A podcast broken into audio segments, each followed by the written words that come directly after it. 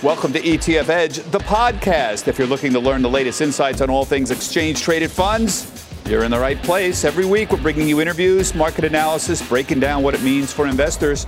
I'm your host, Bob Pisani. Today on the show, we're doing a dive on fruitful yields and the future of growth stocks with two of the best minds in the ETF business. Invesco offers a suite of products to track senior loans issued by banks to corporations, as well as the largest tech oriented ETF that's the all powerful triple Qs, the NASDAQ 100.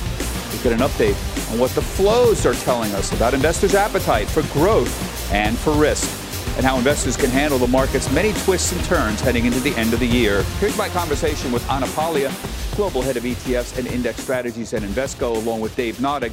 He's the financial futurist at VettaFi.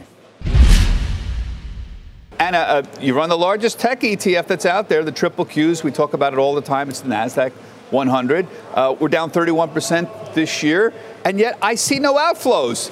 Shares outstanding are near 17-year highs, and S&P Tech sector, Cathie Wood's ARK Fund, not appreciable outflows so far this year. Why are tech investors so loyal to the markets? Why aren't they fleeing? Well, they are not loyal to the market. They are loyal to the idea of growth. You do not assess growth companies based on what's happening today, what's going to happen next month.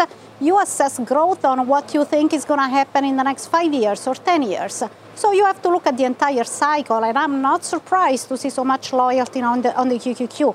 We actually piled on on the QQQ with new products over the last few years because of that. I want to talk about that, but but Dave, I look at these leverage and inverse bets on the triple Q. Oh, got, it's a gigantic industry. Hi, highest volumes every day. Yeah. Every day, these ProShares, Ultra Pro, ProShares, Ultra Short QQQs, the biggest thing.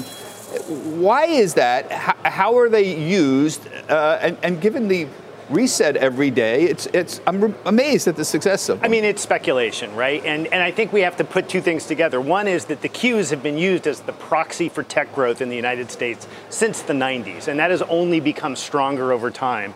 So when people look at the, the shorter, the leveraged versions of that, what they're really doing is using the benchmark proxy for tech and growth in their day trading strategies, right? We talk about SPY being a proxy for sort of generic large cap and all of the derivatives activity that happens around that. In the Qs, while there's a little bit less activity in some of the more obscure derivatives markets, in the ETF space, boy, those short and leverage products have just been stalwarts for volume ever since they launched. Yeah, you know, Anna, uh, we have talked, uh, Dave and I have spoken often about the increased complexification, if you want to call it that, of the ETF structure. Have ETFs gone too far with these leveraged and, and inverse products? I mean, you run a big family of, of, of, funds. What, what, what's your opinion on this? So, Bob, you can call me old school here. I'm a purist. I believe that ETFs should deliver the results that investors expect from them. And if you think about ETFs, the first thing that comes to mind is easy of access, diversification, cost effectiveness, and efficiency. Now, if you take that away and you add the level of complexity, now you are directing your offering to a subset of the population that is not really buying ETFs for diversification and ease of access. So I am a purist. Uh, when you think about ETFs, uh, I, I, like the traditional diversified portfolio. Can better. you make an argument for why we need these? I always say they're two, leverage and inverse are two percent of the volume, ninety-eight percent of the of, of, the problems. Clearly, of the headlines. Do we yeah. need? Do, is there an argument to be made that why we need them? Yeah, absolutely. And I, we can turn to the Qs as a perfect example here. The people who are trading short Qs and leverage Qs are not doing that because they're looking for a more efficient beta for their retirement plan. They're doing that because they're making a call on tech earnings season, one way or the other. Maybe even tech earnings announcements today. That's where those products have a real place. Now, is that investors? No. Those are speculators and day traders looking to put large amounts of money to work quickly in a well tracking highly liquid vehicle ETFs really do check that box. Now, I agree this is not really where ETFs have found their foothold, which is really with buy and hold long term investors and advisors, but there is a market for these more traded tools. Now, whether they should be as accessible and whether there should be gates against some of those yeah. you know, sharper tools, I think that's a reasonable conversation. Gensler's talked about the idea of should people be required to have uh, exams, for example, for these complex products. And uh, there's something to be said about that. I mean, you do have to sign off saying you understand the risks of like trading options, options, yeah. right? Well, any you know any miner could buy ETFs. I'm exaggerating, but no, it but does it's not, hide the it's risk. not that wrong. Like my mom and her, you know, IRA can go buy triple leveraged oil if she really wants it. Yeah. Should she be able to without acknowledging she understands those risks? Probably not. Yeah, and, and Bob, this is why this is why it's so scary because uh, uh, there is a derivatives market that exists uh, just for that type of investment. Those sophisticated investors have Yeah. access to the derivatives market. So should they have easy access through an ETF? Right. That's a different type of investor that maybe don't really want. I can that imagine a guy who wants to trade options, uh, you know, and day trade, saying, "Well, hey, this is fabulous. I don't have to have a margin account. I don't have to do anything with an ETF." It's sort of a Mm-hmm. Backdoor way of getting what they want without having, you know, to put up. And, and on the short side, you never have to worry about getting a margin call because all you can lose is all your money, which Yeah. always strikes me as an odd selling yeah, point. yeah, it is. you know? It is a great way to say it. Um, Anna, you, these triple Q products have done very well. You had the next generation 100 ETF uh, that launched a couple years ago. I call it the Nasdaq 200. But it's sort of the 100 non-financial stocks that are next eligible for the 100. I guess that's the way to say it. It's I call it the Nasdaq 200 essentially. Uh, there's been some modest outflows this year, but considering these companies tend to support relatively high valuations, um, it's still a lot of loyalty from investors, even in what you could call arguably the second tier of, of, of tech companies that are out there. Indeed. So two years ago, Bob, you may recall that we launched an innovation suite. So we created the 40 act version of the QQQ and the QQQJ, which is the next generation of QQQ, Nasdaq listed companies. In the last two years, these products have collected something like $6 billion of net new assets. And that really shows the investor loyalty to this type of concept. And we just launched a third addition to the family, QQQS, S for small cap, that gives investor access to the entire journey of a growth company. Yeah, you know, the distinction here with the Cathie Woods uh, ARK fund may be that most of these companies do make money in the NASDAQ 200. I mean, even if they have high valuations that are out there. So I'm, I'm just astonished at how Yeah. loyal everybody seems Well, to I mean, be. there to an index methodology, and I think that that gives people some solace, right? They know that they're not going to have to worry about whether this is in or out tomorrow because there's a methodology, and that tends to smooth out that ride. It's not surprising to me with the franchise that the Qs has in terms of a brand that people are trusting that brand to look further into the market. So it doesn't surprise me at all. Yeah, so we, I, I want to talk about your new product here. You've got a new QQQ. This, there's a whole suite of products they're launching around this thing. Uh, QQQS, you mentioned. This tracks an equal weight of uh, 200 NASDAQ stocks based on the value of patent portfolios. Here's a very interesting concept, and yet the way you keep explaining it to me is the patent's at the heart of why famous companies have been successful in the past. Explain what this is about now. Sure. So if you if you put the concept of innovation to work, we look at how much money companies spend in uh, research and development. And the money in research and development translates into patent filings. Now, if you go back in time and think about the big tech companies, or even outside of tech, think about Amazon, think about Tesla, these are companies that invested a significant amount of assets in research and development. Amazon 10 years ago, 15 years ago, was the place where you could buy books online. Today is much more than that because of all the developments in tech. Tesla, if this fund existed in 2011, Tesla would have been in the fund back in 2011. And we know that Tesla has been promoted into the big QQQ. So for us, patents are an indication of innovation, and QQQS, which includes small cap tech companies, give access to that growth journey that translates into the J and into the M. This makes some sense what you're saying. I mean, there- I I look at the companies on this list. They're they're small: Prothena, mm-hmm. FibroGen, Seres Therapeutics, Paratek Pharmaceuticals. But I can see how all of them are going to depend on some kind of patent to, I mean, to make is, their bones. This is a page right out of the active management playbook from the 90s and 2000s, right? Going after companies with strong intellectual property has been catnip for active investors, stock pickers, for a long time.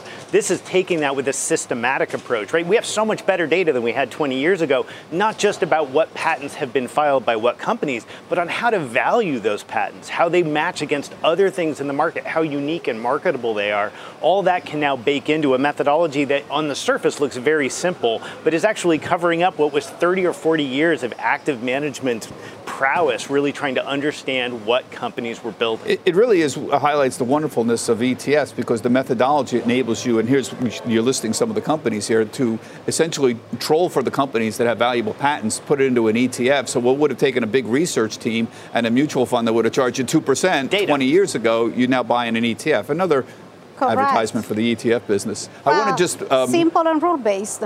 That's right. Rule based. Good idea. Mm-hmm. Uh, good point there. I want to. Um, I know we've been talking about tech a lot. I want to move on to another hot topic, and that's the search for yields. We've been doing this several times. Uh, Invesco, Anna runs Invesco. Okay, the ETF end of Invesco. Uh, senior loan ETF, uh, BKLN. This is uh, tracks a market value weighted index of senior bank loans these are issued by banks to corporations most of the time. After seeing a good outflow for you know part of 2022, we're seeing inflows. Uh, what do we have? A 3.7% yield here. That's got to be part of it. But what, what's the attraction here? What are you getting with a bank loan first off, and and, and how is it different uh, than, say, a treasury bond? Explain it sure, to somebody. Sure. So BKLN gives you access to the 100 most liquid loans that are offered in the marketplace. And that's powerful because when you think about loans, the first concern that you have is about liquidity. Now, this fund really wraps the most liquid loans. The yields are in excess of 3% now, so we have seen incredibly healthy flows from clients looking for income, looking for yield, uh, and those clients that are worried about inflation, interest rate hikes. Uh, so we, we, we have seen uh, outflows at the beginning of the year, which have turned around in the summer, and now it seems like uh, clients are really looking at the yield story, and this fund is the perfect vehicle for and that. And maturities for these loans are typically what range? Five years, six yeah. years, seven years? Yeah, fairly short, often with a variable interest component as well, so they can give you a yield that you might not just expect to see if you look at liquid corporate bonds, right? It is a different structure of financing, but this hunt for yield, it's up and down the product line. We've seen flows into traditional short-term bond funds, but we've also seen a lot of interest, I know, in your BulletShares products, particularly yeah. in the corporate yeah. side. You know, some of those that are, you know, have a yield to maturity of only a couple years now are paying five, six, seven percent on the high yield versions. Right. That that's catnip, right? That's for an advisor that's been hunting for yield for the last seven or eight years, being able to see a five, six, seven handle on a potential yield for a short-term bond fund seems insane. Even ultra, even a big uptick in ultra short duration. Yeah, well, absolutely. Well. And that the, the, ultra short side is probably more of a cash management issue, right? Yeah. We've seen, I think, in this downturn, instead of a huge increase in money market mutual fund and cash sweep vehicles, we've seen a huge increase in super short term bond funds up and down the spectrum. So super short for you is one to three months? Yeah, one, one to, three, three months, under six months, right? You get out towards six months, and now you're talking about products that are really more like actively managed short income funds. Yeah. yeah. So um, the what we have here, uh, Dave, suddenly we've got a whole raft of products uh, which have real yield now. That's which quite amazing. I mean, yeah. how do you think about that in your bond allocation? Well, I think there's some really interesting stuff going on in the sort of portfolio management academic sphere around do we now need to rethink what we meant by the efficient markets hypothesis, right? Do we believe a 7% yield when we're also pairing that with, say, 7, 8, 9% inflation and what we know is going on in the capital structure inside companies. I think a lot of those pieces are moving parts. You talk to very sophisticated advisors who run model portfolios, and they're not claiming they have this all figured out either. They're really trying to understand all of these new betas that are coming to market and how they're really going to interact in the rate environment that we can project for the next year or two. Yeah. So uh, I guess the question is I'm trying to give practical advice to viewers who are watching here. Where does it fit in? In, in your portfolio. We, we, had the fellow who was doing uh, single bond ETFs last week on. I mean, viewers literally wrote it and said, this 4.2% on the on the four year, uh, excuse me, on the two year. Where do I get this? Because on my bond funds, I don't have it. And I said, well, right. that's the problem with bond funds. They own old bonds. Right. So here, these guys they they do an on the, on run, the run, right? Uh, you know, bond. They literally sell the the, the, the con- auctions are every month. They sell the last auction, buy the new one. Uh, and it turns it, out to be cheaper than doing it at Treasury Direct. Well, th- that's what really they does. claim. It's, it's, it really does. It, well, I, it, they say that. I don't know. I've talked that. to a lot of advisors who are using those types of products, and the reason they have traction is because most advisors can't log into Treasury Direct and go buy 400 bonds for their 400 clients. They have to go through a desk somewhere the friction in that desk ends up being more than the cost of just buying one of these cheaper beta funds. Yeah, yeah. Um, commodities continue to be a big uh, diversifier out there. Uh, whether you're owning commodity stocks or a, a basket of commodity futures, uh, DBB, for example, this is um, one of the favorites out there. It's it's basically copper and aluminum futures, uh, I think, or DBA. This is the agricultural Yeah, futures agriculture, contract. yeah. Uh, so we've seen geopolitics cause price fluctuations Yeah. uh, in agriculture this year. Look what's going on with the Russia-Ukraine and how that's messing with wheat. Uh, industrial metals are, are be, being driven up by potential bans on, on aluminum, drawdowns in copper. It's, it's been a crazy year for that. How, how are these funds trading? Uh, well, the commodities, I mean, let's look at the asset class to begin with. Commodities have been performing much better than equity and, bo- and, and, and bonds, which it's obvious. It has been obvious throughout the entire year, even if during the summer they gave up some of the upside. We have seen very healthy flows in products like PDBC, You know, Bob, when you think about commodities, you think about precious metals, gold, but PDBC offers a diversified portfolio, which is what investors really like. So you will, you will find in there energy, but also agriculture, industrial metals. So you have access to a portfolio of commodities that is very diversified. No, it, it's- I want you to explain the title here because it's optimum yield is the PDBC. What is it? What does optimum yield mean? How do you? What, So it's based, uh, it's based on an index methodology that uh, really selects uh, the uh, best yielding contract at the end of the month. So it doesn't go necessarily from month to month. This, in, this fund invests in futures, so let's not forget that. So the secret behind this portfolio really stands behind the optimal yield methodology that is not just, uh, ju- just uh, rolling a future from month to month.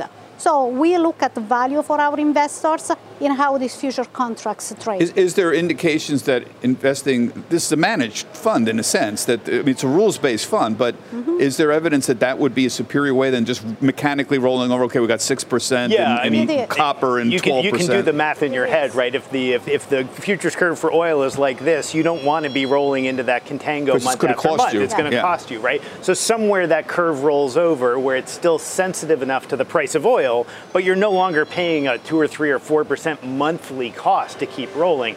That methodology basically finds that spot on the curve where you're either making money from backwardation or you're minimizing the loss from contango. It's been out for ages, and that methodology's been out for ages and ages, and it's been very successful. It's absolutely the default for most financial advisors, PDBC. So that, that's a very good example then of an actively managed rules based fund where you're, it actually changes month by month, right? So at one point, you might have a certain amount of money in oil futures, and the next month it changes, right? Well, You're there's there's reset periods, Yeah. but mostly what it's doing is picking the month, right? Right. Are you in June oil or are you in August oil? That tends to be a pretty big determinant of the difference between different commodities funds. Yeah. And wh- wh- what else are we seeing in flows into commodities? Anything? I mean, is, is the commodity trade over? I know you're not a strategist, um, but I don't think it's over. I No. don't think it's over. I think it's going to take some time for the commodity trade to be uh, to be over. The geopolitical risk is not going to go away anytime soon, and we see how politics have really played in the price of commodities. DBA, the agriculture fund, has been a fund where we have seen very positive flows at the beginning of the year, and then clients came to us and said, uh, "We don't like to have a K1 at the end of the year. Can you do something about it?" And we created the 40 Act version of that fund, which is PDBA. And we have seen very positive flows in there. So I don't think the commodity play is over. It's going to take a while for that. that's an important point about getting the K1 and make that distinction there. Yeah. What, what funds do you get a K1 in? and What funds do you not get a K1 in? Yeah, so I mean, usually they say no K1 on them in the fund name, which is the thing that you want to look for. It's important to point out that the K1 is mostly a hassle. It's not that you necessarily make less money when you get a K1, just your accountant makes a little more money because he has to do a little more work at the end of the year filling out your paperwork.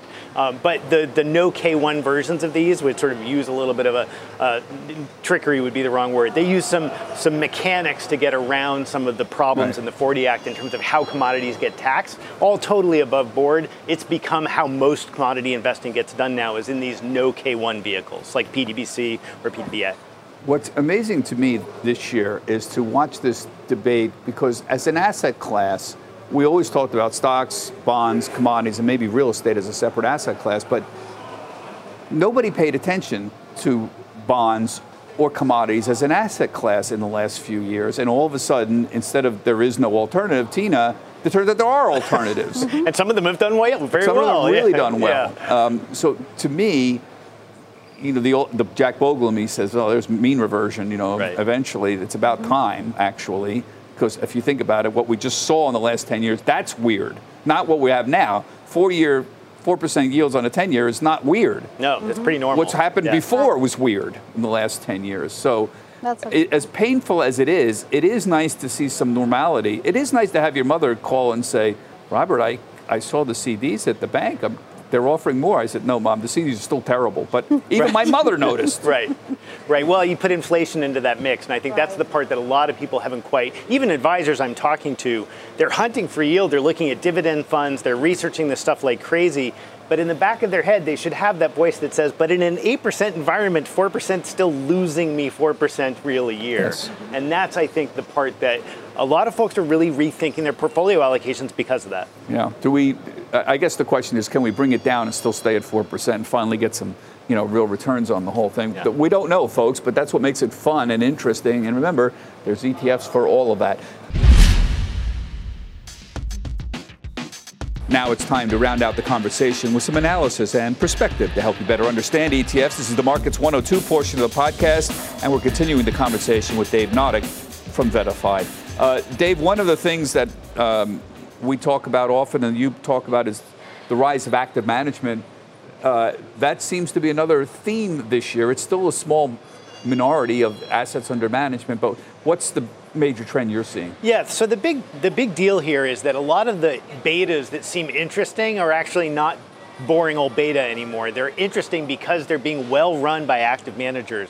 And you and I both know this whole industry was really built on the back of passive funds, low cost indexing, the Bogle effect. That's really what drove things. This year we've seen just a couple of examples. First of all, the ARK complex, despite pretty significant underperformance to the baseline indexes, flows have either been positive or stayed steady. I think that really attests to the power of a good story behind a fund. And I don't mean that in a pejorative way. It's a story that is true. It's a story about how they manage money, and they've stuck to those, those rules, those ways of managing money, and investors have stuck with them. At the same time, we look where money really has flowed. Two, two examples come to mind. The JP Morgan Equity Income Fund, JEPI, has just had constant flows for the last year and a half. It's done extraordinarily well, and that's kind of a one stop shop. It's equity exposure, but with dividends and with other ways of generating income, like using options overlays, all with an active manager. Hamilton Rise, I, Hamilton, I'm going to get it wrong, um, but he's been running that fund for quite some time and has a bit of a, a track record behind it. So, so what do you call these equity income funds? I mean, is, Yeah, it, is it sort of like uh, the the everything in one package ETF? It's exactly what it is, right? And I think if you think about where a lot of advisors have been in the last couple of years, they've been in this market where, well, they had to stay in US equities. There was no alternative.